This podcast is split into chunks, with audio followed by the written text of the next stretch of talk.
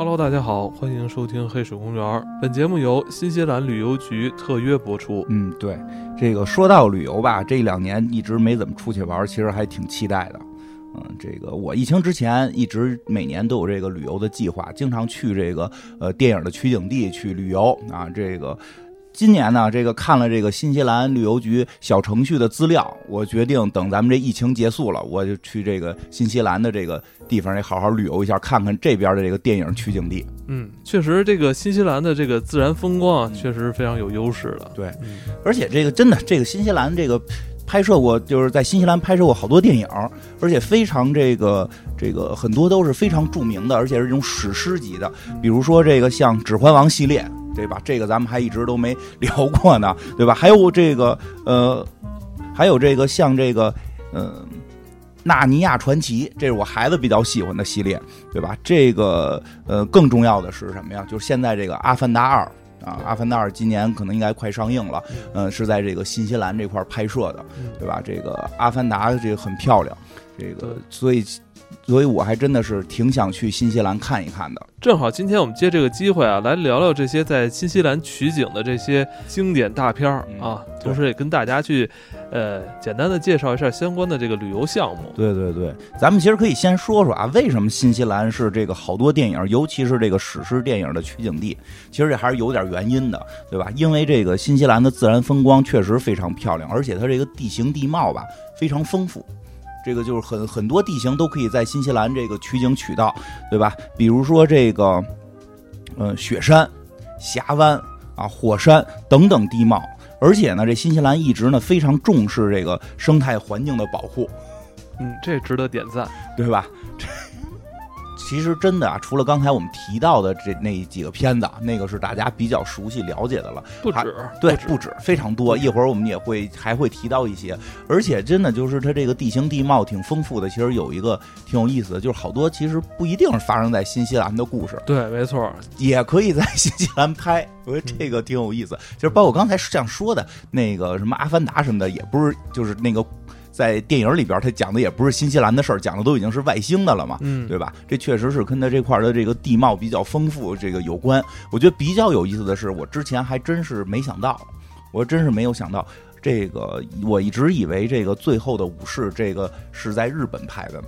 最后的武士这个故事本身就是发生在日本，对，是一个美国人到了日本发生的故事。对，呃，但是我记得我曾曾以前看的时候，没有想过这这会搬到其他国家，对，而且还有还能看见有富士山呢，嗯，对吧？据说这富富士山也是假的，对，也是在新西兰拍的，嗯，拍的并不是富士山，而是在这个新西兰拍摄的。嗯，呃，是这个叫嗯塔拉纳基亚山，嗯，这个。挺有意思，而且说实话，后来我觉得啊，就是他在这个新西兰拍这个《最后的武士》也也比较合理，因为什么呀？因为什么？就是因为这个片儿吧，这个片儿本身拍的是说说啊，是拍的日本这个呃明治维新时期的这么一段故事，但实际里边很多人用的都是假名，不是真名，用的都只是对应的一些，就是比如对那段历史相对了解，能知道，哎，这个人可能对应的是谁，那个人对应的是谁，但出现了一个。问题是，其实那段故事的到后半截有点跟史实相距的有点太大了，嗯，有点太大了。正好他是没有用那个真的那个，没有日真的在日本拍摄，反而更有一种这种相对架空一点的感觉。你拍的有点太写实了，可能就取材于历史，但是他有所演绎，呃、对，演绎的呃有点。嗯，反正对对于我比较喜欢历史来讲，我觉得演绎的有点过分了。就是他那边已经可以那个把武士刀扔出去飞，跟跟子比比比火枪还快，能直接出去飞插插对方。实际上那个可能是一个西方导演用他的这个理解去演绎了一个东方故事。对 对, 对，而且但是这个他们在这个说这个最后武士在这个新西兰拍的话，还。那个小镇什么的都是当时这个县搭建的，对，因为为了拍摄这部电影啊，剧组是专门在这个嗯乌鲁迪山谷一个山坡上建了一个日本的村庄，嗯，对，而且而且这有一好处什么呀？这个是搭自己搭建的嘛，所以在最后的一些这个，啊，这个战斗画面什么，这个镇子好像烧了，所以就可以真烧。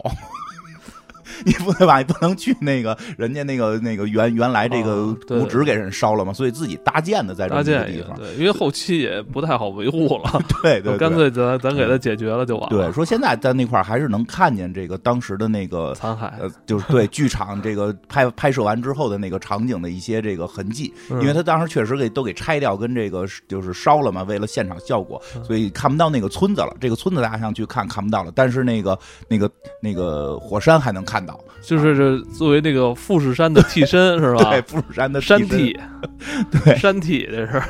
以前我听说过有裸替，这是山替，对，其实挺有意思的。然后聊到这块说说吧，其实之前咱们好像也没讲过这个。对、啊，最后的武士，你你是对那段历史还是比较感兴趣的？对对对，其实他其实他在里边那个就是主人公是这个汤姆克鲁斯演的嘛，啊，就这个事儿是真的吗？就是一个美国人远赴重洋，好像好像没有，就有可能有，有可能有一个个人行为，所以也不好断定，但确实有过，就是当时日本明治维新，希望有更多的这个就是从西方摄取人才来教他们，但是不是后来有一个人就是就是加入了这个日本武士团，然后。那肯定没有，那肯定没有。加入日本武士团，然后不练不练枪了，然后改练改练刀传武，对，改练日本传武，改练日本剑道，对吧？然后玩忍者了，然后最后骑着马冲冲人家那个火枪，这这个这个没有，这没有，因为它里边就是日本，就是日本人有两个原型嘛。就是一个就是这个这个穿的是这个就等于是政府军这边的，实际那个是呃大久保利通，是这个是这个明治三杰之一。其实他的那个他就是留他是改革派，改革派。其实其实他这边演的还算相对的靠谱点，就是主要不靠谱的是那边，是另外那波，另外那波实际也后来说了有明确的原型，那个原型是那个叫西乡隆盛，其实那个人是西乡隆盛。你是说真田广之演那角色，还是还是渡边呃、啊、渡渡边那渡边谦演的那角色是吧？啊，对，那个他那个实际是西乡西乡隆盛，就是那个这这一边拍的就就比较是有点西方视角来幻想了一个特别美好的，或者他们的理解，对，特别美好了。然后这边就是他们最后跟这个政就是跟这个明治政府对着干，是为了是为了这个什么武士道的精神吧，是为了这个武士的传承吧。实际历史上不是，历史上不是，是因为确实是因为就是他们把将军扳倒之后，是他们的一个权力的制衡问题，才对这个政府发难。哎，历史上他们有没有到最后临死一刻依然效忠天皇的这这个思想啊？呃，反正都那么说，就是日本天皇不一直都是象征嘛，对吧？一直都是，一直都是象征，张嘴都是都是我们效忠天皇，然后两边打起来，我们也是效忠天皇的，然后就开打嘛。但核核心，因为因为在这个明治维新之前，日本天皇都没有实权。日本天皇，日本天皇就是这个弄不好还得这个就是得卖点卖点字儿什么的，挣点钱才能吃上鱼，这这么一个水平嘛。因为实权在将军手里嘛，实际上是这两拨人，就是不止他们两拨了，是这个武士阶级把这个这个武士武士阶级的这个领袖，呃将军给扳倒了，然后他们就大政奉还，说。说给了这个天皇，那能真给吗？那不就是底下这些这个将军们，就是将军没有了，就底下这些武士们要分嘛。所以当时的这个分的这个过程出现了一些这个变革，有的时候就是说，那其实武士阶层也不该在这里边再去这个这个有各自的这个呃叫什么，就是各自占一个地盘了，而是以日这个日本统一的一个国家，以这种什么议会的形式怎么怎么怎么去治理。另外一波就是说，像西乡隆盛他们就说，嚯，我们当时为这个大政奉还，为打败将军我们付出这么多，结果怎么你们把就是还要把我们的权力削弱了。其实核心还是因为他没有进入那个就是那个核就是那个政治层控制的他不够多，所以他就是开始了这个发难，然后这个开始了这个战斗。关键就是这个西乡隆盛代表的这一波并不会绝对不会穿上武士铠甲拿刀上去冲这个冲枪冲人家那边火枪，而且是不仅不是在明治维新时期不会这么干，再往前倒个百十来年、几百年，他们他们这个家族在日本战国时期就已经不这么干了。他们家实际上是那个叫他们叫萨摩藩嘛，他们萨摩藩指的就是那个咱们玩那个日本战国游戏的时候岛津家，岛津家的那个特长就是枪，就是铁炮，他们是日本最早使用铁炮，就是这个实际就是最最早的这种枪的这种最早武器西化的这个，对他们是对因为他们比较靠靠这个这个沿海嘛，就是它是西化的比较早的啊。啊，他们都沿海了，但是它是一个那个呃九州岛嘛，他们是那个比较这个西化比较早的，呃，而且在在这个明治维新时期，实际也是他们最早跟英国发生过这个对抗，这个叫叫萨英战争，因为那会儿他们都是各自一个地盘，都不是什么英日战争，叫萨英战争，嗯、萨摩藩和英国打，别的藩不跟英国打，就叫萨英战争之后，他们以他们是西化。这个现代化军队最快的啊，只不过是确实他们后来战败了，因为毕竟这个地盘小，地盘少，地盘少一点，实力小，最后是战败了。所以，但是这个讲这个故事的时候，为了更具有某种这个这个视觉的这种冲击力和这种英雄主义色彩，把他们给描绘成了还在还在使武持刀，还不能忘记自己的那个那个这个什么传统这些这些。其实其实历史上并并不是这样，但如果按历史演，可能就没有那么悲壮了哈。就是就发现就是两拨人拿枪互相轰的时候。那个刺激性不够大了，而且说西乡隆盛如果没记错的话，好像他的手是小时候筋断过，就是他实际根本挥不动武士刀，对，但他们就是武士出身了、嗯、所以这部分日本历史都是在这个日本本本国拍的，这个历史古都这个都是在他们日本当地拍的，嗯，所以在新西兰的这些自然景观是出现他们武士村的那那些对武士村的那一部分，其实从电电从电影里看，还是这个就是他们的自然风光还是挺漂亮的，因为他们当时导演也是想表达说，到了这个啊、呃、武士到了这个这是村里边，这更能显得更传统一点吧。没有，反正这个这个电影当时上映的时候还是挺多人喜欢看的，也也有一段年头了，主要阿汤哥演的嘛，当时阿汤哥比较火，二十年了、嗯，对吧？这个，所以就如果大家喜欢这个片的很多这个呃武士村的风光，实际上这个应该是去新西兰可以去找到。嗯嗯，现在就像你刚才说的，它还有有一些这个。这个最后的遗迹在对，一开始烧了嘛，说能看出来原原先在这块拍过这个、嗯、对，但是那个村子应该是找不着了。而且它的它不仅仅是自然风光采用了这个这个用当地的实景拍摄、嗯、然后它后期的 C G 技术也是也是由这个新西兰的这个维塔这个对对对电影特效工作室来这个承包的，没错。所以这个有关维塔就是咱们一对一会儿再说啊，嗯，刚才说到这维塔工作室了，对吧？这维塔工作室其实有一个特别著名的一个片子，这个就是这个就是让我们最早知道有这个维塔工作室，就是或者说维塔工作室一一一提起来就一定会提的片子，就是这个《阿凡达》，嗯，对吧？这个真的是非常划时代的一个作品，《阿凡达》真是不不少年了，不少年头了，我记得前两年还重映过嘛，对吧？前两年一直有消息，就是原先我还在上班的时候，我们那公司不是做电影宣发的嘛，每年跟客户开会，客户说今年啊，今年十二月份《阿凡达二》就是你们的了，你们等着，就是现在这些小活你们不要在意，今年年底的《阿凡达二》一定是你们来做宣发，对吧？然后一直等到一直跳票，跳票两三年，一直等到我都没工作了。今年说真的要上《阿凡达二》了，《阿凡达》这个水之道啊，嗯、这确定是在今年年底一定会上。他们说保保证不跳了。今因为最近那个越来越多这个预、嗯、预告片出现了，对、这个，让大家有很多解读。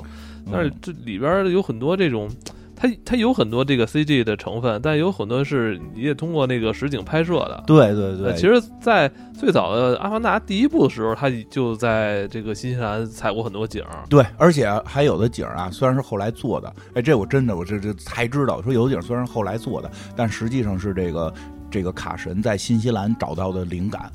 嗯，就是这个，这我还真是这两天才看到，这个有一个叫这个萤火虫洞的地方，嗯，说这洞这我看了，萤火虫洞这是不是就是《阿凡达》里边曾经出现过的？对，《阿凡达》里边有一个名场面，就是在那个什么什么那个树下边，好多飞的那种荧、哦、那个荧光的，好像就外星银火虫，对对对，外星会飞的荧光水母，呃，这个趴到阿凡达，这个落到阿凡达身上，对吧？这代表这个跟这个大树有了链接什么的，嗯、那个场面特别的经典，特觉得特别美。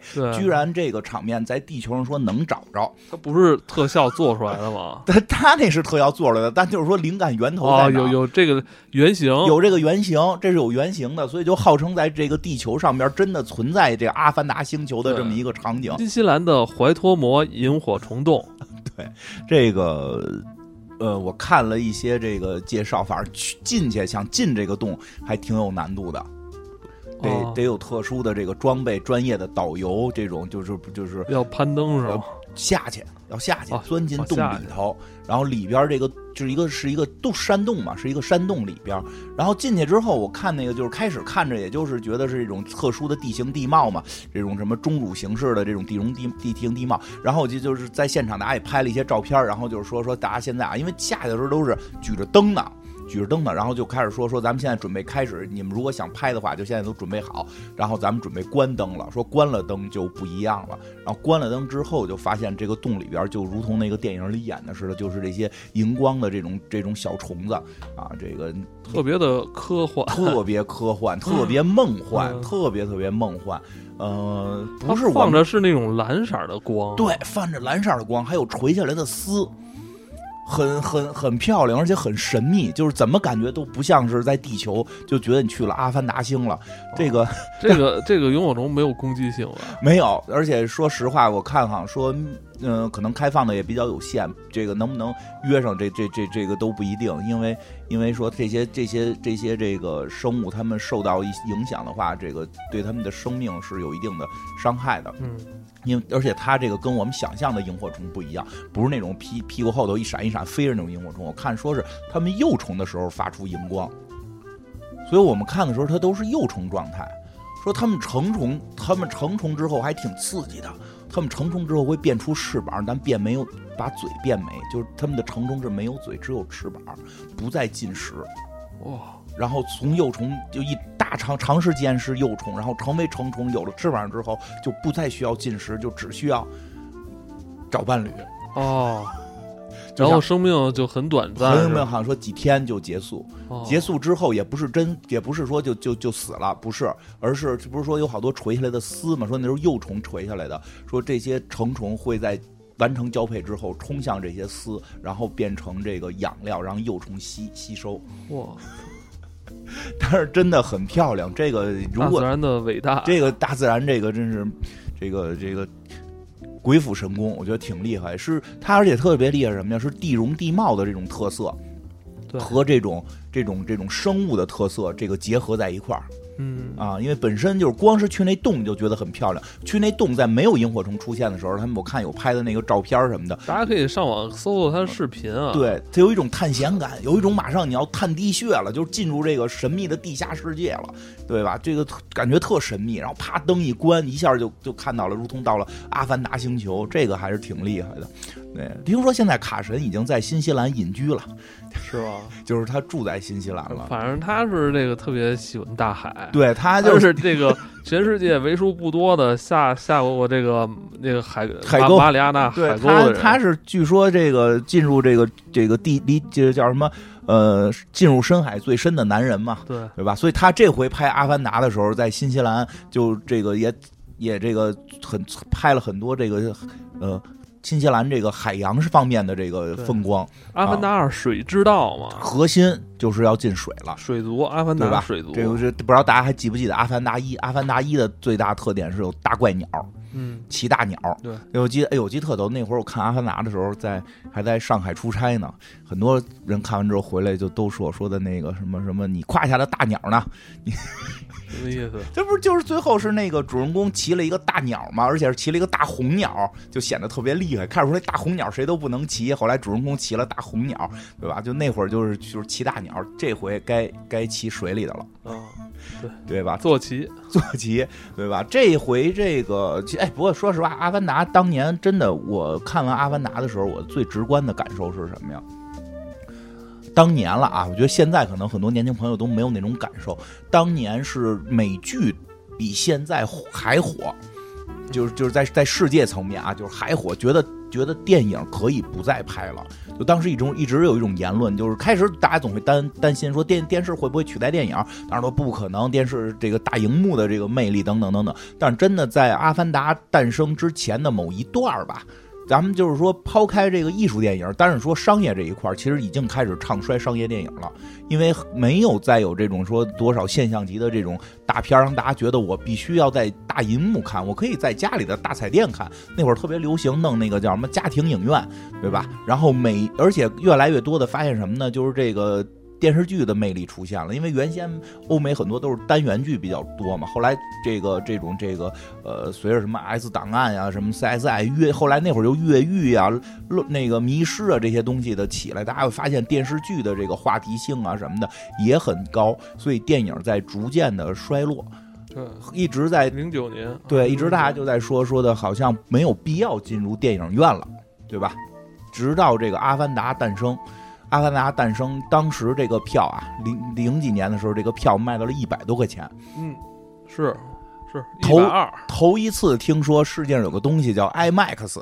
嗯，那会儿就是不就看个电影吗？还选什么便宜贵的？三 D 电影那次是那时候是那个第一次听说。三 D 更是这个更是第一次听说能够在电影院看三 D 电影，因为以前三 D 电影都是去科学馆看，对对吧？就是都是当成一个尝试或者挺震撼的。当时看三 D 电影，对，真的没想到这个，没想到可以在大荧幕上看到三 D 电影。然后，关键它的震撼就是它的这个这个风光啊，这个电影里边的这个科幻世界带给你的这种自然风光的这种神奇啊，会让你特别赞叹、啊。哎呀，真的是。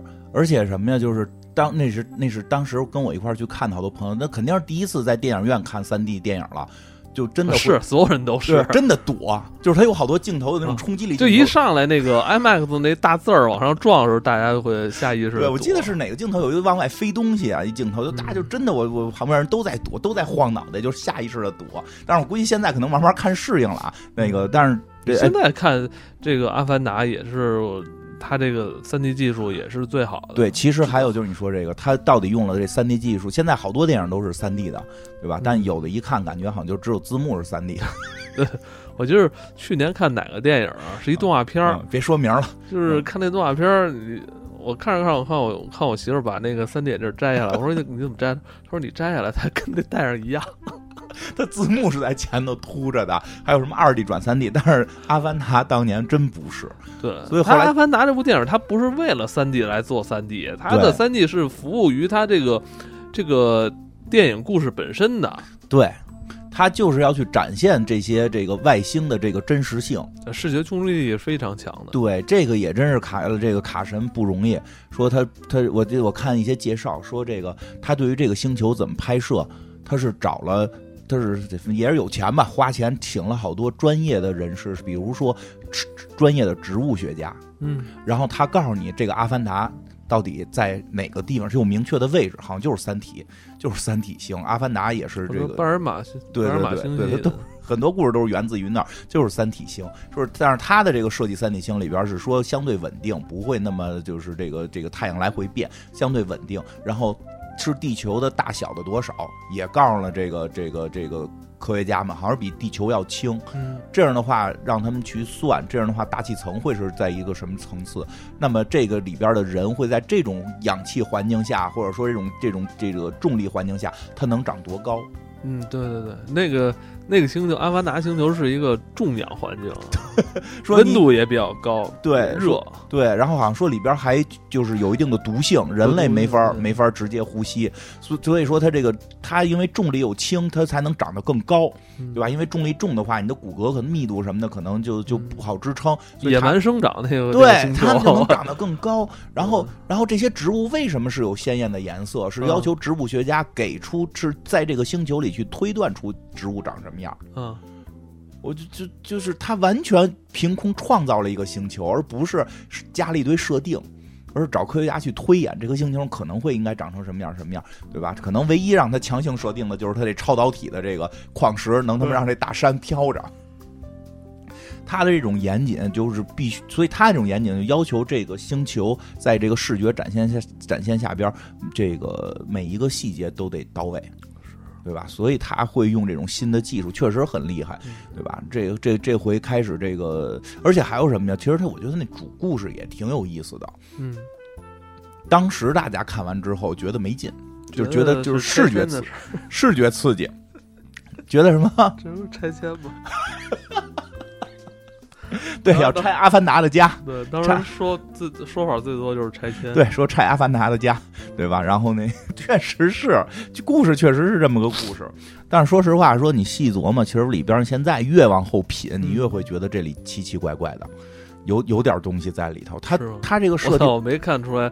你你你你是有看出不不一样的那个？哎，其实后来很多人都提到了，他这设定是什么？是是阿凡达这帮外星人是一些更原始的人。嗯，一般我们一提外星人，全是外星人来地球了。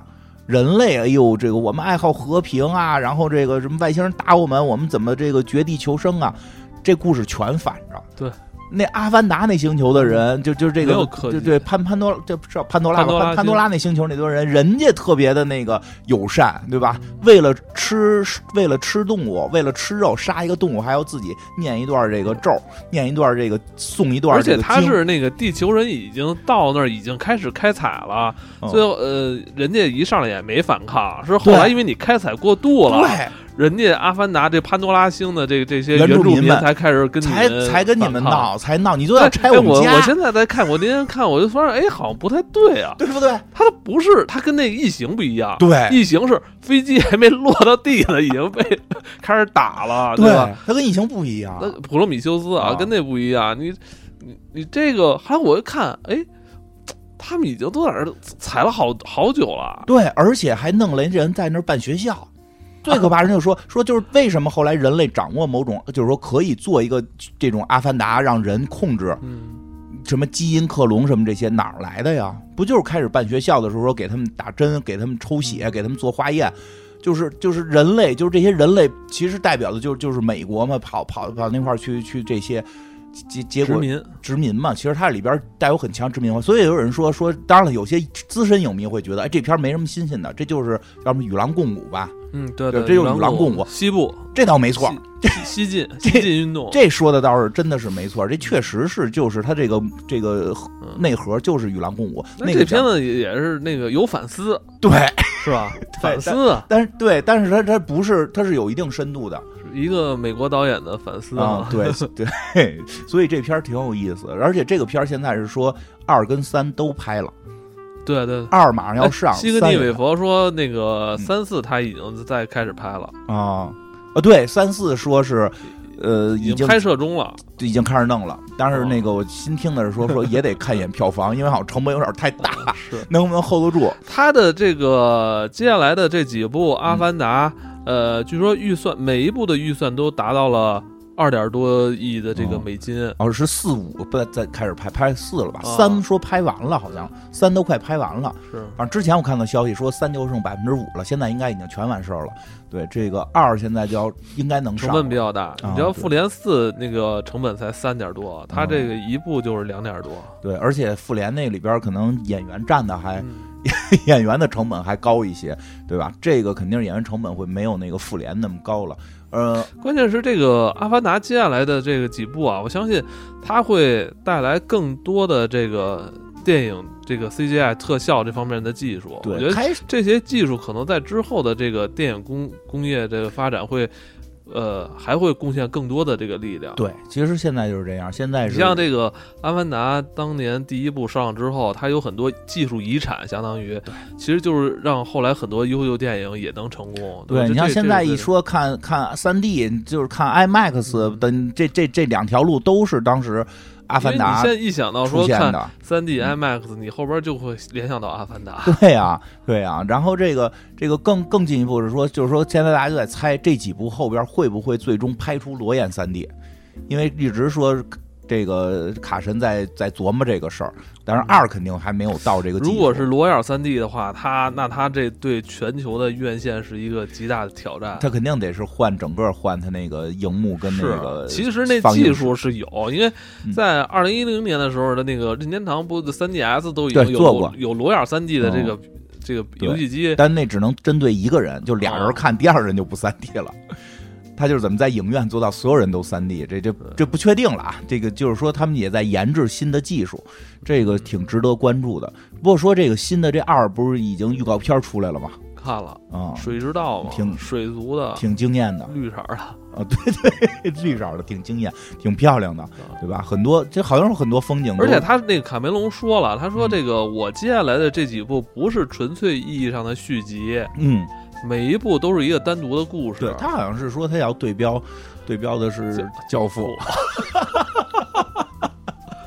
希望他老人家成功吧，因为我比较这个，哎，那真是要成功了也厉害。就影史上有一个能这个对标《教父》的科幻系列，对吧？很很很很很厉害了，对吧？这个这个现在看来，漫威大家不是觉得肯定还不行嘛，对吧？漫威不是已经结束了吗？对对，漫威已经结束了，看看《阿凡达》吧，对吧？这个呃剧情好像发展的也比较奇特了。嗯，哦，对你一开始说，嗯。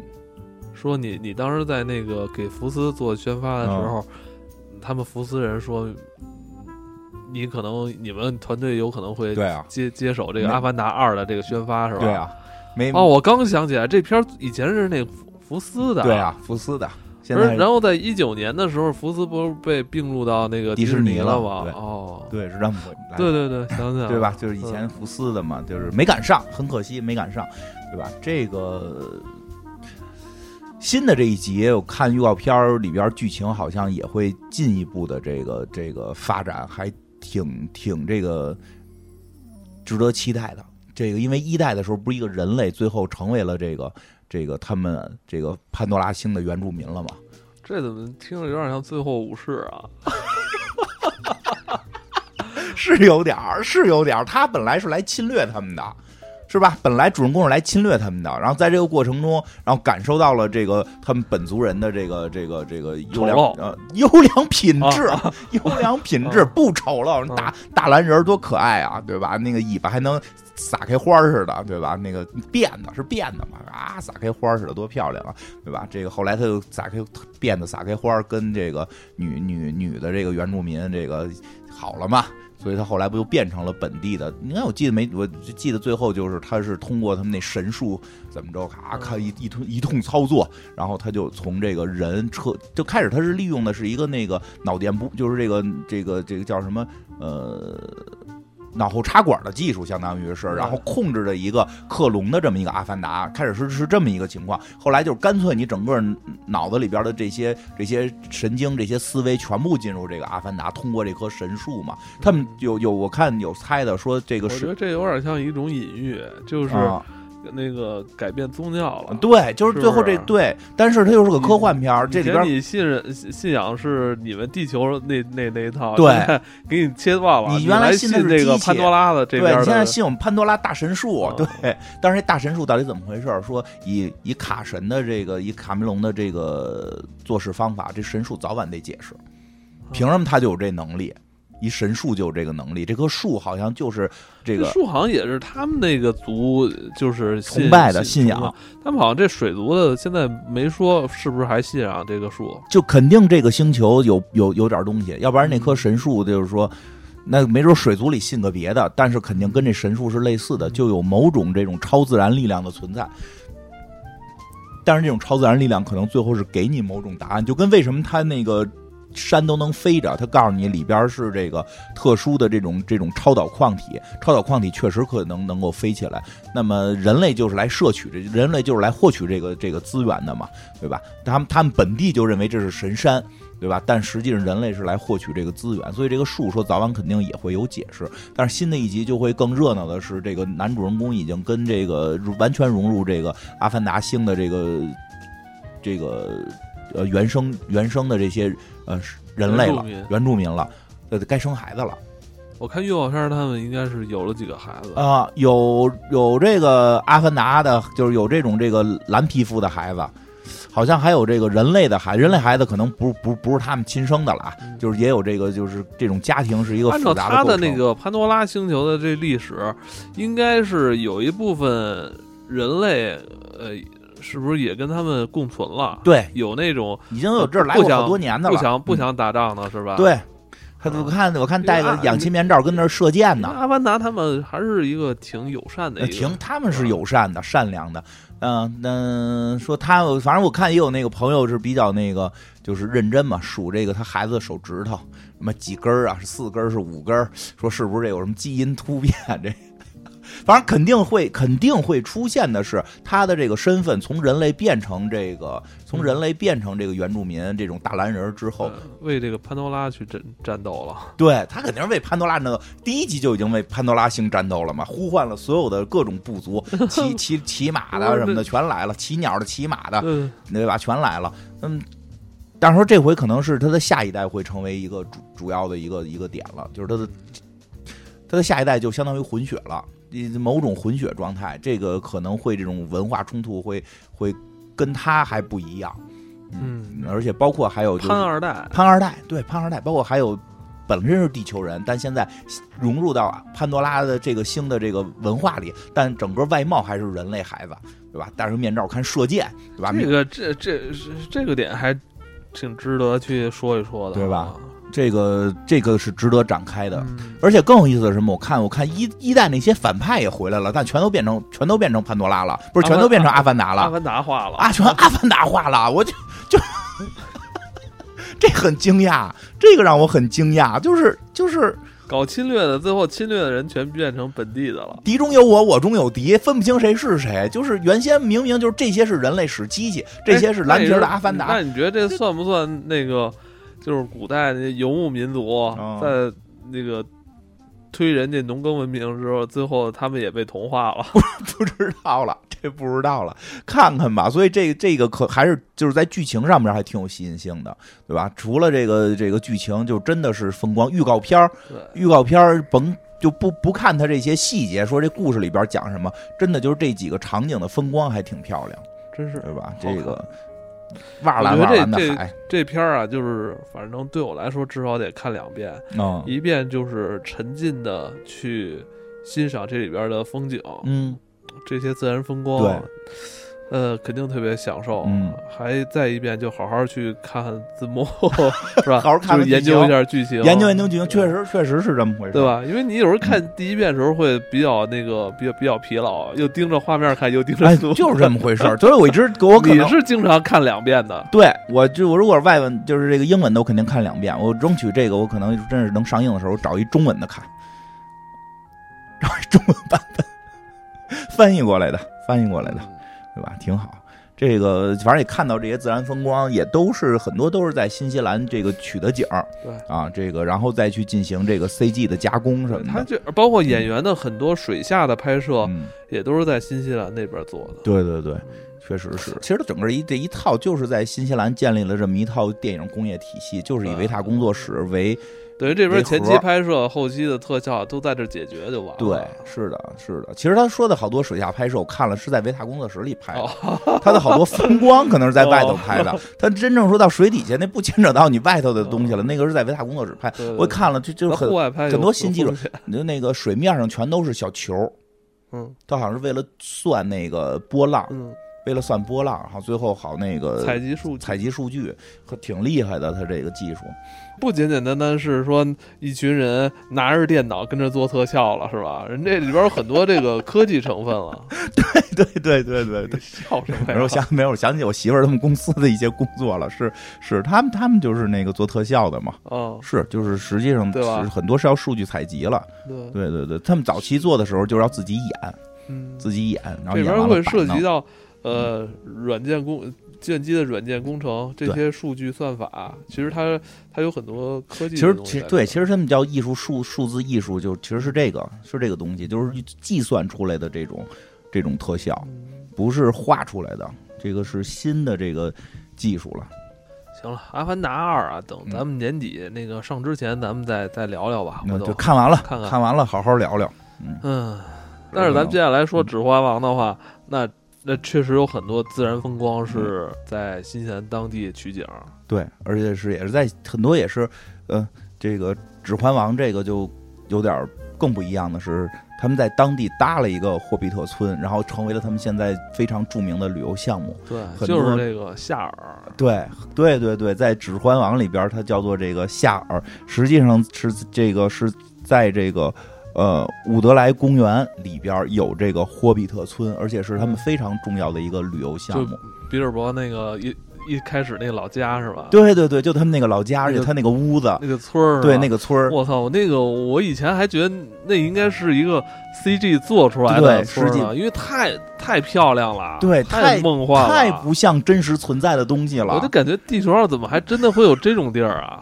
这样的就真有，而且那个是真没做特效，真是搭的劲儿。因为《指环王一》的时候预算非常有限，而他们做不了太多特效。对，就但你不信啊？就你可以上网搜搜这。视频就真的是这个夏尔，真是在新西兰本地，那小屋都能进，对，小屋都能进里边。那小屋好像就没有那么矮了吧？对，对对小屋是按照真因为拍摄的时候是用了借位、嗯。那个我记得以前看电影杂志里还特意去说《指环王》怎么拍的，当时咱们都以为是 C G 特别多，说实际上当时预算有限，所有能不用的全不用。就是比如说那个那个甘道夫跟那个就是霍比特人在一块儿的那些场景都是借位，甘道夫站的离镜头近。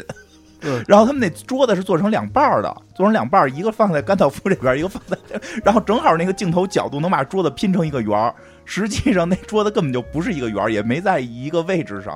然后这样的话就可以把甘道夫因为离着近显得个儿特别高。嗯，反正那个霍比特人的那那那几场戏真是太好看了啊！对，所以所以那个看的时候，当时觉得哇，真棒，一点特一点特效感，因为就是没特效，就真是靠特传统的那。就看那个比尔博早上起来，那、嗯、洗脸刷牙，然后喝茶，对，是吧？然后一推门出来，嗯、就那个那些就是近景远景，那感觉那个景深比例都特别完美。对他那个真的是搭出了那么一个场景。哎，这个地儿如果去新西兰的话，就是一般对于我们这个影迷来讲啊。可以观光吗？可以，可以，可以，可以就是有对影迷来讲这是必须的。因为我觉得你一开始说那萤火虫洞可能是这个条件更苛刻一些、啊，我觉得那个、可能那个就条件，这个是肯定可以去的，可以去啊，这个肯定可以去。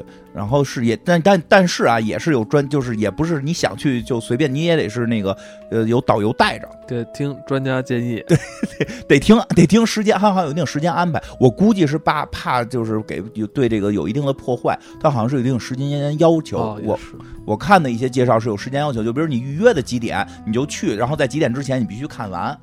嗯，你不能说在在里边你你就跟那个夏尔开始吃午餐了，你跟、嗯、你那好像就不就跟人那草地上就开始打起滚来了，这这种不不太行。是那边花花草草，你说一天要去个两万人，就全给踩没了嘛，就所以他好像是有一定的这个人人这个时间的要求。这个霍比特村在一个叫伍德莱的一个公园。嗯对，这个而且当然了，更这个进了屋子里边也有很多的值得购买的纪念品，这个挺好看的，真的是我看了好多人在那个当地拍回来的照片，就就如同他已经进入了这个《指环王》的世界，是啊，真的是，它是个实景搭的嘛，太漂亮了。嗯太漂亮了，就每回看都觉得像是假的，但是它是真的，这个很很了不起。对，嗯、就只那个霍比特人那电影在新西兰一共拍了二百多天。嗯嗯，就是后边那部《霍比特人》哈。嗯嗯，对，《指环王》跟《霍比特人》都是在那儿拍的嘛。是吧？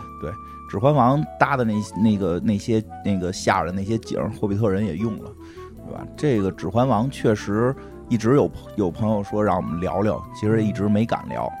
因为这个，这个法中聊了啊，法中法中做过，对我们觉得难度有点大，难度有点大，这个不也不敢多聊，而且咱说实话，原著我没有那个把整个原著看下来，我看的都是、嗯、都是听的，都是电影，听我都没听全，我跟你说听都没听全，内容量有点大，内容量有点大。但是这个片刚上的时候，其实我们也挺怎么说呢，就是。当时会觉得特别特别了不起，就就当当年啊，尤其是当年他好像获了奥斯卡。当年我记着我们在宿舍看，嗯、就是这几部一起看，就是从从早上一直看到晚上。对对对，是这样，连着看，连着看。呃，当年他好像获了奥斯卡奖了嘛，嗯、这个大家还都挺激动的，说啊，我们喜欢的这种这种呃神神怪，这不能叫神神怪怪吧，就是这种西方魔幻能够获奖，对吧？因为当时他也有一些这个。背景就是对于国外来讲，它是等于是第一次把这个以史诗级别去翻拍这个《指环王》，对吧？这个很，因为《指环王》对于国外来讲，一般说相当于国外的《封神演义》，就是有非常多的这个拥趸，而且它甚至去发展出了一系列的这个文化的衍生的东西。对于我们国内来讲，其实当时我们在上学呢，刚开始听说过什么龙枪啊什么的，这这这这些跟游戏相关的内容。其实玩游戏的时候，那会儿有魔兽争霸呀什么的，对对对，这东西都很感兴趣啊。这个人类的骑士、兽人的战士，对吧？还有什么萨满呀、矮人呀、精灵啊啊，这个都平时只能在游戏里见过，没想到会有这样的这种大大型的这种史诗电影，所以第一回看还挺震撼的。当然，说实话，当时第一集看完了也很惊讶的是在于，怎么就完就结束了？就是当时就有一种特别，就是就是再来仨小时啊，就怎怎么了？就出了一研磨，怎么就没了？后边还没打呢，一直在盼着赶紧打嘛，对吧？这个当然，后来很多年现在年轻的朋友看完第一集，其实感受是类似的，但是他们不知道后边这个故事是一个延续性的故事，就会就会说这电影不好看，因为前几年不是重映也遭到了很多年轻朋友的这个质疑嘛。其实是因为我们那个时候知道它后边还会有，是当连续的看的，它真跟这个。它也是三部曲嘛，但是跟漫威，你看跟漫威还不一样。漫威的电影是什么呀？一集一集都是单独的一故事，有头有尾。它整个串起来又是一大故事，是是是这种形式。它其实是吸取了好多原来那有一些美剧的这种剧情，就是每集单元这一集是一完整故事，连起来是一大的有主线故事，对吧？但是这个《指环王》不是，《指环王》是三集必须得连着看，所以在当年上映的时候也具有某种挑战性。时间太长了，对吧？我记得当年那个上第三集的时候，我记得上第三集的时候，影院是做过三集连放的，就是就是，比如说第三集得十二点放，比如这个这个周周五放嘛，就是这个周五凌晨开始放，那这个周四呢晚上就开始放一跟二。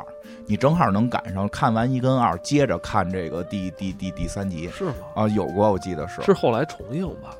我记得当时好像就有，就在放就三上的时候，我记得当时好像就有已经有了，印象不深啊、呃，反正是后来出过连放，当然大家就都说是我们在宿舍里就是宿舍连放了，不是看的那 V V T D 啊，当时是说就是憋尿，反正是个问题。嗯，这个当然确实第一集看的时候，这个有几个这个场面，第这一上来的场面确实是这个呃霍比特人村是比较让人觉得眼前一亮的地方。对吧？后来在村里边这个放烟花，对吧？当时我们看的时候，其实比尔博大脚丫啊，对我们当时看的时候就都是在讨论他是什么职业，对吧？哦，他是呃呃霍比特这个霍比特人。其实当时我们在玩那个什么龙枪相关的电子游戏的时候，什么无冬之夜的时候，好像是有个名名称叫半身人吧，就是说他个比较矮，半身人，半身人说他半身人就得是盗贼。后来他不是这个这个这个这个弗罗多演的那个和比尔博就和那个这个这两个这指环王跟霍比特人那不都有，他们会拿到短短匕首嘛，对吧？这短匕首就是这个盗贼的象征。其实当时都还这个觉得，哎，跟就跟游戏设定很符合。我精灵开始射箭了，对吧？矮人用斧子，对吧？这因为整个这个。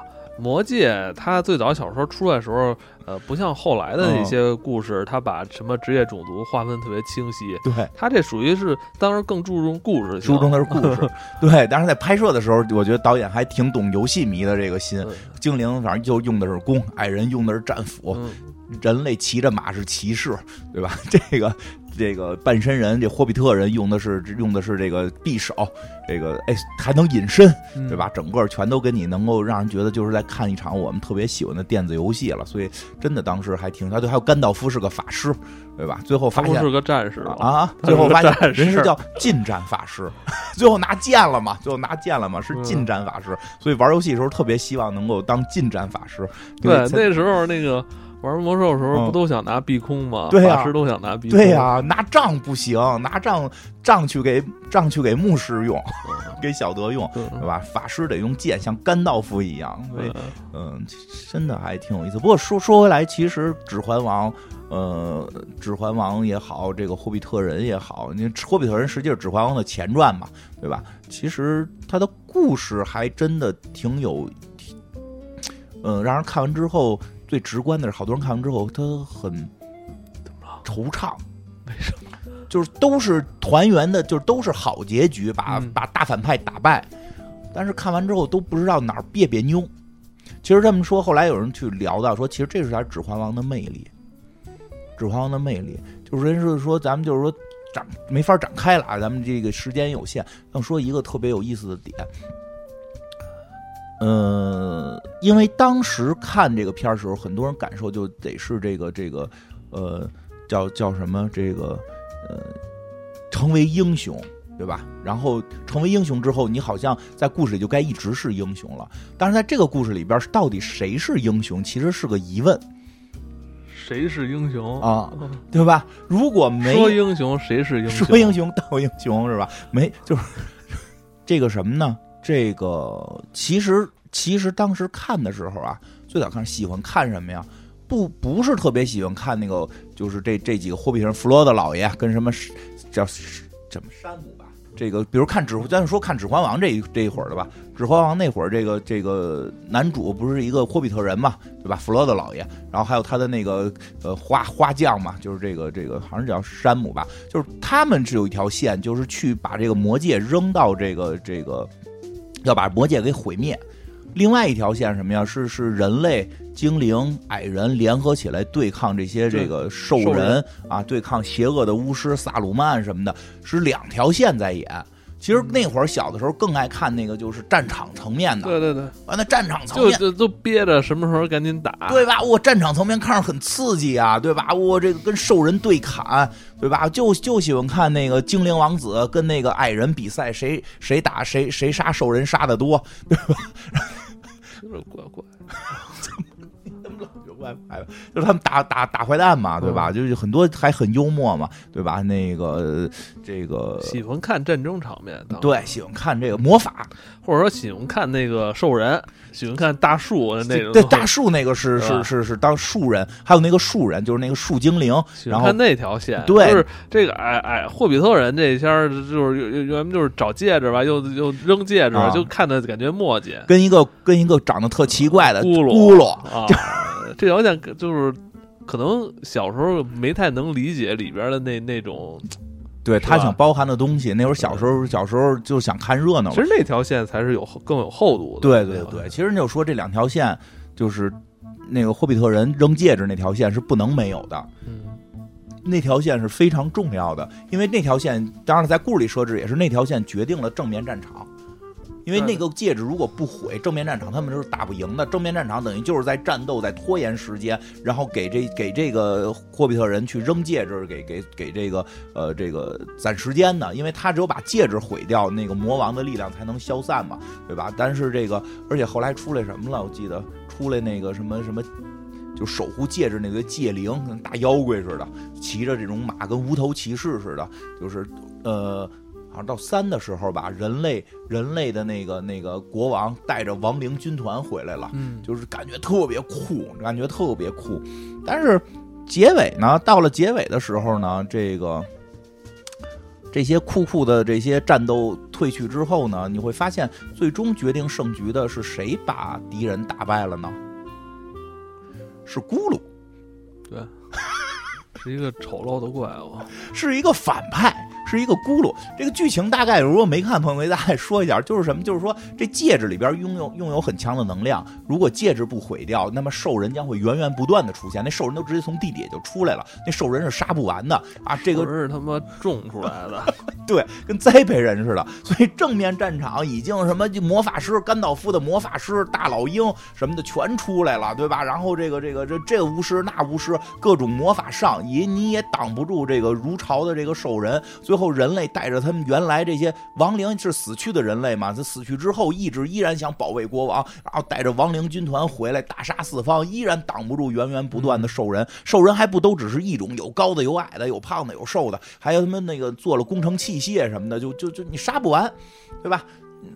必须是把戒指给毁掉。但是呢，这戒指，这戒指就为什么非得让几个霍比特人去扔？其实前头也有讲，就是吧，因为这个戒指拥有至高的这种魔力，这个是是是是大恶魔做的，魔大恶魔做的，谁拥有这个戒指，谁的能力就可以翻着翻着往上涨，所以他对于有能力的人是一个巨大的诱惑。这种诱惑是你突然觉得你可以完成你心中所有的梦想。但是其实这本身就有就有一点会提出来，就即使你心中的一个善念的梦想，当你的能力过于强大之后，你都有可能会出问题。你可能是我提了一个好的想法，然后我要用我的能力去实现，但在这个过程中你可能就是会忽略了很多事情，你就会变得变成一个恶魔。所以那甘道夫也但是但是人又都有这个欲望，因为他这个戒指好能帮你完成梦想。为什么不让甘道夫？甘道夫有害怕，甘道夫也碰了这戒指，就就就就就他就觉得碰这戒指把持不住，他就对他就把持不住了，他没有这个叫什么德不配位。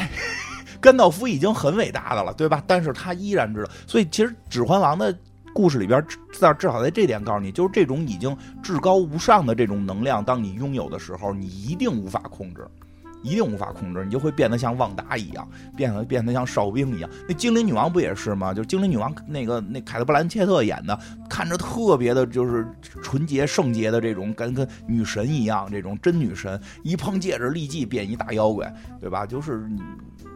在这种巨大的诱惑面前，你如何抵抗？你唯一的办法就是你拒绝它。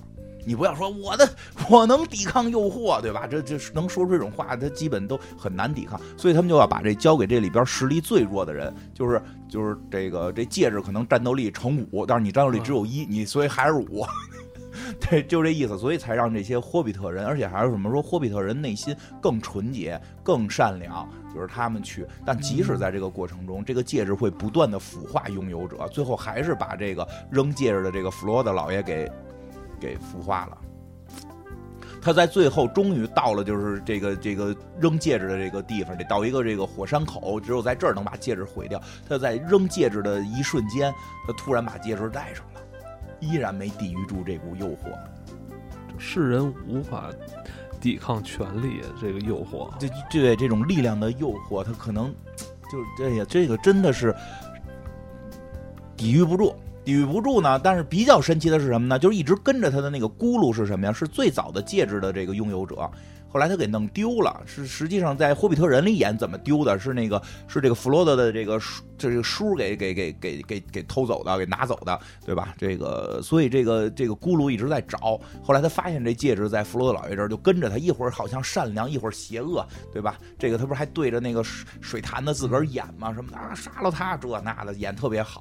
后来这位演员也成为了导演，对吧？这位导演员也成为了著著名的导演。后来那个霍比特人就是那个安迪·瑟金斯。有那个有导演的，有很多导演的成分。对，对他从咕噜之后又演了凯撒，反正后来也也演了非常多这种这个这个动作捕捉，号称动作捕捉第一人嘛。这个这咕噜，这个咕噜最后是在这个弗罗德弗罗德在最后选择了戴上戒指，放弃毁掉戒指，然后这个要实现自己这个内心，就满足自己内心欲望。其实，在那一瞬间，他黑就属于黑化了。他属于黑化了，但在但是他在黑化的这个已经完成了之后，他还没跑掉，让这个咕噜给把手指头咬掉了。他就黑化了那么几秒钟，然后让咕噜把手指头咬掉，然后拿着这个戒指摔到了这个这个火山口里。实际上最后是咕噜去把这个东西扔进了火，他不是诚心要把它扔进火山口，而是他只是想拥有它，想得到它，然后这个最后掉进去了。最后结局充满戏剧性哈。他相当于是谁都把持不住、啊、谁都把持不住。那这个弗罗德老爷是真正的最后的大英雄吗？好像虽然回去是啊，就回去。就是我明白你的意思，就是说我们看完之后觉得怪怪的，就是心里的那那口气没有没有真的没有真的这个吐出来，是吧？没吐出去，因为原先咱们看的什么呀，都是最后对对对想打一喷嚏，最后。啊，就攒劲儿，最后那喷嚏就自己消失了。对，你觉得就你就觉得这过程不太痛快，但是这劲儿已经过去了。应该最后在山口，正义战胜了邪恶。我我我我几经的这种纠纠结，我在临插上戒指的一瞬间，我还是选择把它扔了。没有的，真给戴上了。而且最后也不是任何一个正义的人把戒指给扔进去，是这个戒指的粉丝把戒指扔进去了，对吧？因为他就是这个追，就是说邪恶最终会灭于邪恶的追随者。就就是这个，其实你细琢磨挺有意思。所以他回去的时候就很尴尬呀，就是。我觉得就是追逐权力的人最后也被权力所吞噬了。对，这个当然这弗洛老爷回去就略有尴尬了，就是说你回去你心境平和不了了，人现在都说我是英雄了，但是我好像在火山口没做对呀、啊、没做对选择呀、啊、我是被人把手都咬下去我我成功的，虽然我这一路确实艰辛了，从我们看着啊这个这个弗洛的这个霍比特人这个这里边他他确实一直很艰辛，对吧，但是对他自己来讲可能会有些纠结。我这么你要这么说的话，其实这片有点反英雄。是的，这里边没有没有一个人是那种彻头彻尾的英雄。对，是这么回事。那个说他那个那个兄弟，就最后跟他到火山口那个兄弟，胖胖一点的那个霍比特人，好像叫山姆吧，就他相对会正一点。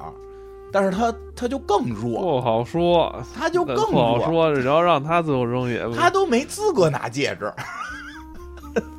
而且还有什么呀？就是那些人，就是后来就是在正面战场打仗的，当当国王的当国王，对吧？这个该当王子当王子，就这几个扔戒指的这个小霍比特人回去之后，就是回回完全回归平平凡生活了。就都跟我们想的原来那种大英雄不一样。最后弗洛还走了，还还。还跟精灵们划着船走了，说他就离开了他的这个这个整个的这个这个族群嘛，对吧？其实你会发现它不一样，它里边你要细看，它有很多这种内涵的东西。哎，不过这里边有一个特有意思的地方，就是说他们在拍摄的时候，一个一个花絮吧，我觉得特好玩。那个萨鲁曼那个演员，他。呃，我记得好像第一版里这段都没有，是在后来的加长版里才有的。就是他怎么死的？他是被一个那个，就是就是一个小人物，一个一个弄臣给背刺了。说其实这也是在表达这个很多普通的人或者小人物去能够就是会会影响左右历史，会左右历史，会左右历史。但是这个特别逗的是什么呢？就是当时那个导演比彼得杰克逊是要求，就是被刺完之后他大喊啊，这种就是被杀了可能。他要喊嘛，表达情绪嘛，他不喊，他就不喊。导演说为什么不喊？说因为你这个插的我这位置是肺，我喊不出来，不可能能喊出来。他说就是你怎么知道？他说因为我在战场上真的这么捅过人，因为他岁数特别大，参加过二战。哦，对，就是说你说的对，就按你的演。我说这还挺挺有意思的，哎呦这个。这是一个冷知识，冷知识。呃、哎，说回来吧，其实这个现在大家喜欢《指环王》的话，《指环王》确实是需要一个。指环王是经久不衰啊，嗯，对于很多喜欢奇幻文学、喜欢这个中土热爱中土文化、中土文化的这个、嗯、这个三集，好像现在得十个小时吧。嗯，十多个小时好像，因为后来那个 D V D 啊，又出什么加长版什么之类的，而且这个东西它幕后的东西有很多。就是如果你是他的粉丝的话，嗯、你可能还会去看他的很多幕后。幕后说正片就十个小时三集，就光《指环王》还不是《霍比特人》，光《指环王》就三集。因为当时吧，他们当时还流行过一个事儿，就是电影跟游戏混一块儿弄。就是电影跟游戏，对，就是当时我玩过一个 P S 的《指环王》的游戏，那里边所有过场动画就是不是动画，全是真真人电影，而且全是霍比特人，就是全是《指环王》那电影里没有的情节，就就是就是我们看电影的时候会纳闷，这个怎么就变成这样了的所有疑问，在游戏里边全都有。嗯，以前那个游戏特别爱加入真人拍摄的这个过程，对，而且他就等于就是这帮演员演的，嗯、就是当时等于是拍，所以后来可能发现这条路不太好走，干脆把这些情节全还到电影里，就出了加长版。嗯，有这种什么进入那个。第一集就其实第一集有大战，他妈在游戏里呢，进入那个洞穴之前，这帮人是打过一场的，当然是放到游戏里了，所以他后来出了加长版，可能内容就会更多。哎，我就之前咱们说什么《骇客帝国》，对对，你说《骇客帝国》也那样，就是就是当时就是大家普遍比较看好电子游戏，对，它是这个流联动，当时很看好，但是但是当时的这个电子游戏的这个。尤其是 P C 上的这个销量，确实没法跟、哦、跟那个电影真没法比，没法比，没法比。对，而且那个门槛也有点高，有很多人的操纵性太难，可能五五六十岁是吧？想看这个、啊、这个中土大陆的故事，你还强迫人要要玩玩游戏？我说玩买游戏当然不算什么门槛、嗯、门槛啊、嗯，但玩起来可能玩费劲，因为玩不过去，你看不见那些画面嘛。是，对，所以现在就在在这个新的这些这个。所谓的加长版里，其实把那些镜头还回来了，还就会让整个故事可能会更好看，对吧？这个还挺有意思的。其实咱们刚才提到这几部这几部电影，其实都跟维塔工作室有关系，对，密切联系，对，是，对，对，跟大家介绍一下，维塔工作室就是在新西兰，嗯，有好多人不知道，以为维塔工作室也在美国呢，其实不是啊，它是位于这个新西兰惠灵顿的这么一家公司，对，挺非常厉害。嗯、呃，我还。我我还真是那会儿我工作的时候还见过维塔工作室的这个这个是一些这个重要人物，因为当时当时我们那个服务那个福斯福斯做的是哪个项目呢？做的是那个就就是星球崛起，就那个凯撒那个猩猩的那个，那也是维塔工作室做的。对，但是当时说，那你请谁请谁来呀？主角都是猩猩，斯金斯，人人不应该不会来了，他也不是，虽然没来，那次没来，那次就是请维塔工作室来的。就专门请维塔工作室来，然后很多中国的这些著名的导演去对话去了解。呃，那个我记得后来《流浪地球》也是找维塔工作室做的。对，没错啊，这是维塔工作室近些年的，应该是最近的最近的一部，是应该是最近的一部作品了啊。二零一九年，嗯，对吧？这个《流浪地球》也非常好。阿丽塔啊，对。银翼杀手二零四九，对，然后这个咱们基基本维塔工作室出的片子，咱们都聊过，对啊，是吧、呃？甚至包括范海辛，范海辛比较老的了，范海辛在当时来说，那特效也是很顶级啊，因为他们不光是特效，他们还有模型，这些都做，嗯、就是完全服务于电影的这个这个视觉。你说范海辛为什么这片儿我还在纠结这个事儿？就是怎么？知名度还有什么各方面票房都不高 啊, 啊，不太高。当时就是这么出色的电影，嗯，没赶上没赶上吧？那个那个那个吸血鬼风潮不是后来变了吗？不流行范海辛那种了，流行这个穿着帽那个打打杀杀，穿着帽衫谈恋爱了得。为什么要杀吸血鬼？那范海辛再出现都得是反派。对吧？人这正谈恋爱了，范行来抓他，对吧？这个说回来，像那会儿我们去做那个什么的时候，就也我觉得也特好玩。我们就还做了一张图，就说算那个猩猩脸上有多少，就是那猩猩身上有多少根毛，独立的毛。它不是弄个笔刷刷，人家那种技术就是只一根一根毛要去算它的那个动动态。就是你跟他聊，可能是不是是一个美术项的一个问题，但是人给你解答，这是一个科学项。对，五百万好像是我记得没错，因为当时那那那那篇稿是我出的，说那个毛连起来能围着地球转多少圈儿。那个星星真的上边真边每根毛是他们就是这个算出来的，这个是其实为什么那个那么逼真，他并不是找几个星星演的嘛，对吧？哦、那个。是是是面部是这个动作捕捉之后是是 C G 做出来的，但如此的逼真，它是因为完全按照这个生物本身要去还原，啊、呃，做了很多这种这种这种，应该总统称来讲是特效，但我觉得真的是这种数字艺术。啊，做真跟你说的是聊的就觉得可能是一个美术问题，美术问题，实际是一科学问题，非常厉害啊！对他们现在什么呀？他们现在也有旅游项目，嗯，怎么说这旅游项目是来咱们这个维塔工作室参观？嗯，对，可以去这个维塔工作室这个参观啊，这个说好像能够能够参观到刚才像我们讲的什么《阿凡达》呀，什么这个星球，呃，这个呃《霍比特人》。然、啊、后这这个什么这这些啊，还有金刚这些作品当中的这个，当然我们这不说了，不光有特效，还有很多你能够看到的，比如什么盔甲呀，然后这个这个武器呀，它如何化妆等等，全都会在这里边去给你呃旅游过程中会给你展示出来。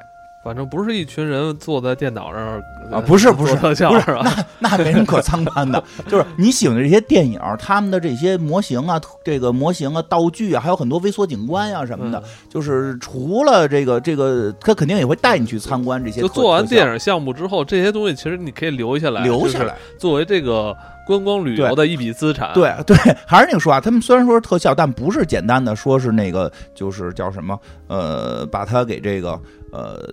就是对着电脑做，嗯，它都有很多食物啊什么的做出来的这个相关的东西，然后它是这种结合，所以它是有很多食物还可以去参观的。这个放心，不是寄进去是一网吧，然后然后让你在那块帮人帮人帮人算点东西，没有没有，不是啊，不是，它这是一个非常好的旅游项目，里边是这些科幻电影、这些奇幻电影，由维塔公所出的这些奇幻电影的很多的幕后。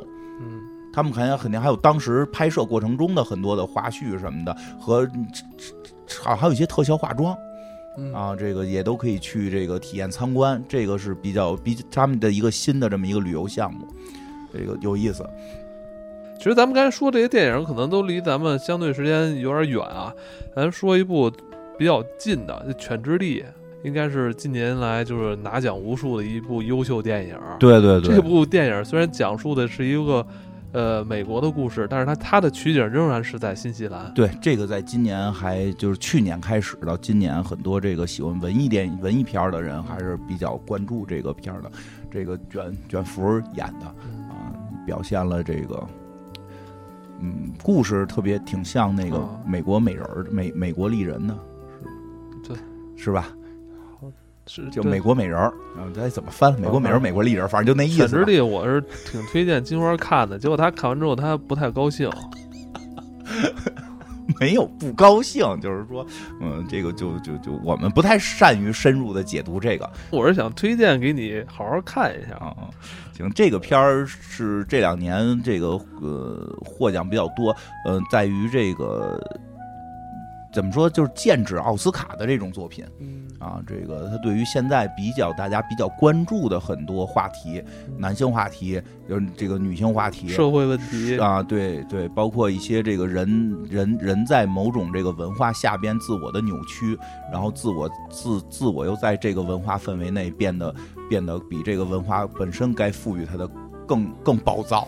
就更夸张。我觉得那故事虽然发生在几十年以前，大几十年以前，但是他讲的好像就像现在正在发生的事儿一样、嗯。因为这个是人的性格呀，人的心理呀，他他他确实是，嗯，你要说大的层面还真是，就是在大的一个大的文化氛围之内，然后他自身并不属于这个文化，但他又希望融入这个文化之后做的自我的变化，他好像比这个文化下该规定的那种更。更过激，我觉得你有点变了。更过激，如果是几年前的话，你肯定会喜欢这《犬之力》的。你现在不喜欢了，你这个也没不喜欢。我觉得就是我们我们讲可能会这个费劲点啊，这个因为主要我们也听了别的节目有讲的。其实这部电影里边，你会赞叹里边这些也是自然风光非常的美，它给它的那种山、那种山峦、那种景色。对，它很重要的是这种片子，这种这种剑指奥斯卡的片子，其实它每个镜头的含义都是有的，所以它里边有大量的风景，这些风景呢。这个其实很有意思，风景就是就是山就是那个山，水就是那个水，它在那里是大自然形成的，没有任何大自然对它的附加的含义。但是电影人们啊，这个导演们或者摄像们，他们通过他们的镜头、他们的色调、他们的这个这个这个故事、嗯，通过那些山讲出导演的故事。对，他通过这些山给这些山赋予了感情，嗯、给这些山赋予了意义。因为我记得那个导演，这个《犬之力》的导演。嗯就说他看到那些山，就会认为，就觉得那些山是非常性感的。对，嗯，在山间还有小溪流淌，在密密的丛林中，一股小溪。哦，完，卷福在那儿洗澡。对，是卷福，确实卷福在里洗澡来的啊！卷福在听到这段话，自己都害羞的低下了头。但是片子里是这样了，这个他的真的确实他的那个片子是每部画面都是有一定的含义的。是对这个大家有兴趣可以去看看这些。他也是在这个哪儿拍的，也是在这个新西兰拍的。对，包括刚才之前还说的那个《纳尼亚传奇》，就那、哦、那个那个，实际上是在《指环王》那个火爆之后，这这这系列的这些奇幻的这个作品也都出来了。这个就我孩子小时候特爱看，好像是那大白狮子吧。就就是正经的大狮子，那个你说的大白是那个女王，就是大狮子啊，是吧？是个大狮子那个吧？它、就是啊、这也是一部童话名著啊，《纳尼亚传奇》。对、嗯，反正希望疫情早点结束，然后我们能够恢复到以前那种状态哈，也可以去出国旅游、嗯、啊。对，大狮子不是白的。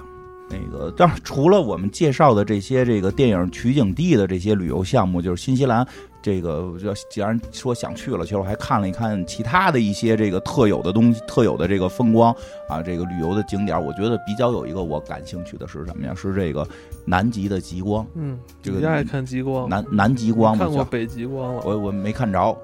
哦，对对对对，上次没看着北极光，这回准备去看看南极光。你怎么这么喜欢看极光啊？对呀、啊，他就是说，因为什么呀？你要不然你像那个《时光之穴》里边看去了。没有魔兽世界是吗？这那不行，得看看真的呀，哦、得看看真的。因为极光有一种执着，对呀、啊，因为科幻嘛，因为这就是就本身这东西挺好看的，炫挺绚丽的，而且什么呀，它是一种等离子体现象。是太阳的带电离子流，你这这听着进入地球磁场形成的这种太阳风，这是不是特科幻，对吧？就从小就喜欢这一类的这个东西，它只有在这个南北极能看见这个非常美丽的这种光辉。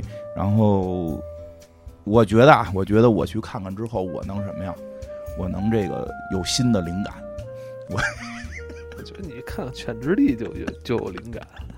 不行，我要看极光，我要看极光，而且去这个去新西兰感受这个纯净纯净的视觉感受。嗯，然后而且还有什么？我这准备带我孩子去，因为我孩子后来跟我孩子聊，说他说他听说有一个项目，他很感兴趣，就听说这个新西兰羊驼挺多的。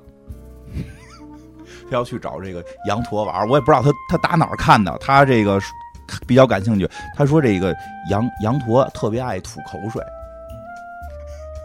他说好像玩那个《我的世界》里边就是他经常被羊驼的口水吐死，就是他一定要找真羊驼去玩，去跟真羊驼比吐口水，所以这个挺好玩。我这这个，反正我孩子想现在在家这个让我去比，他说他现在天天我回去逼着我练，看我现在吐完了看吐多远给我量，然后跟吐羊驼好比赛去。而且还有一点啊，这个也挺重要的，就出去旅游，这个吃东西特别重要。嗯，对，对吧？新西兰这个刚才也聊了，有很多的这个海洋的这个风光，这个海鲜肯定是必不可少的，所以这个海鲜确实是我特别爱吃的这个大龙虾食物，大龙虾，对，大龙虾，这个澳龙。对，所以等着疫情结束吧，疫情结束一定去这个新西兰好好玩玩。看看这些电影的这些这个拍摄地，去参观参观维塔工作室。嗯，如果有有机会的话，我还是也很想去看看那个那个萤火虫洞，就体会一下去啊。对，去那有机会应该去阿凡达星的这种感觉。那是、嗯、应该那是当地特有的哈。啊，对对对对对，真的是。然后这个吃吃海鲜，嗯、对吧？嗯、最后感谢新西兰旅游局的支持啊！希望大家可以在新西兰旅游局官网或新西兰旅游局微信小程序查看更多信息。嗯，新西兰约定你。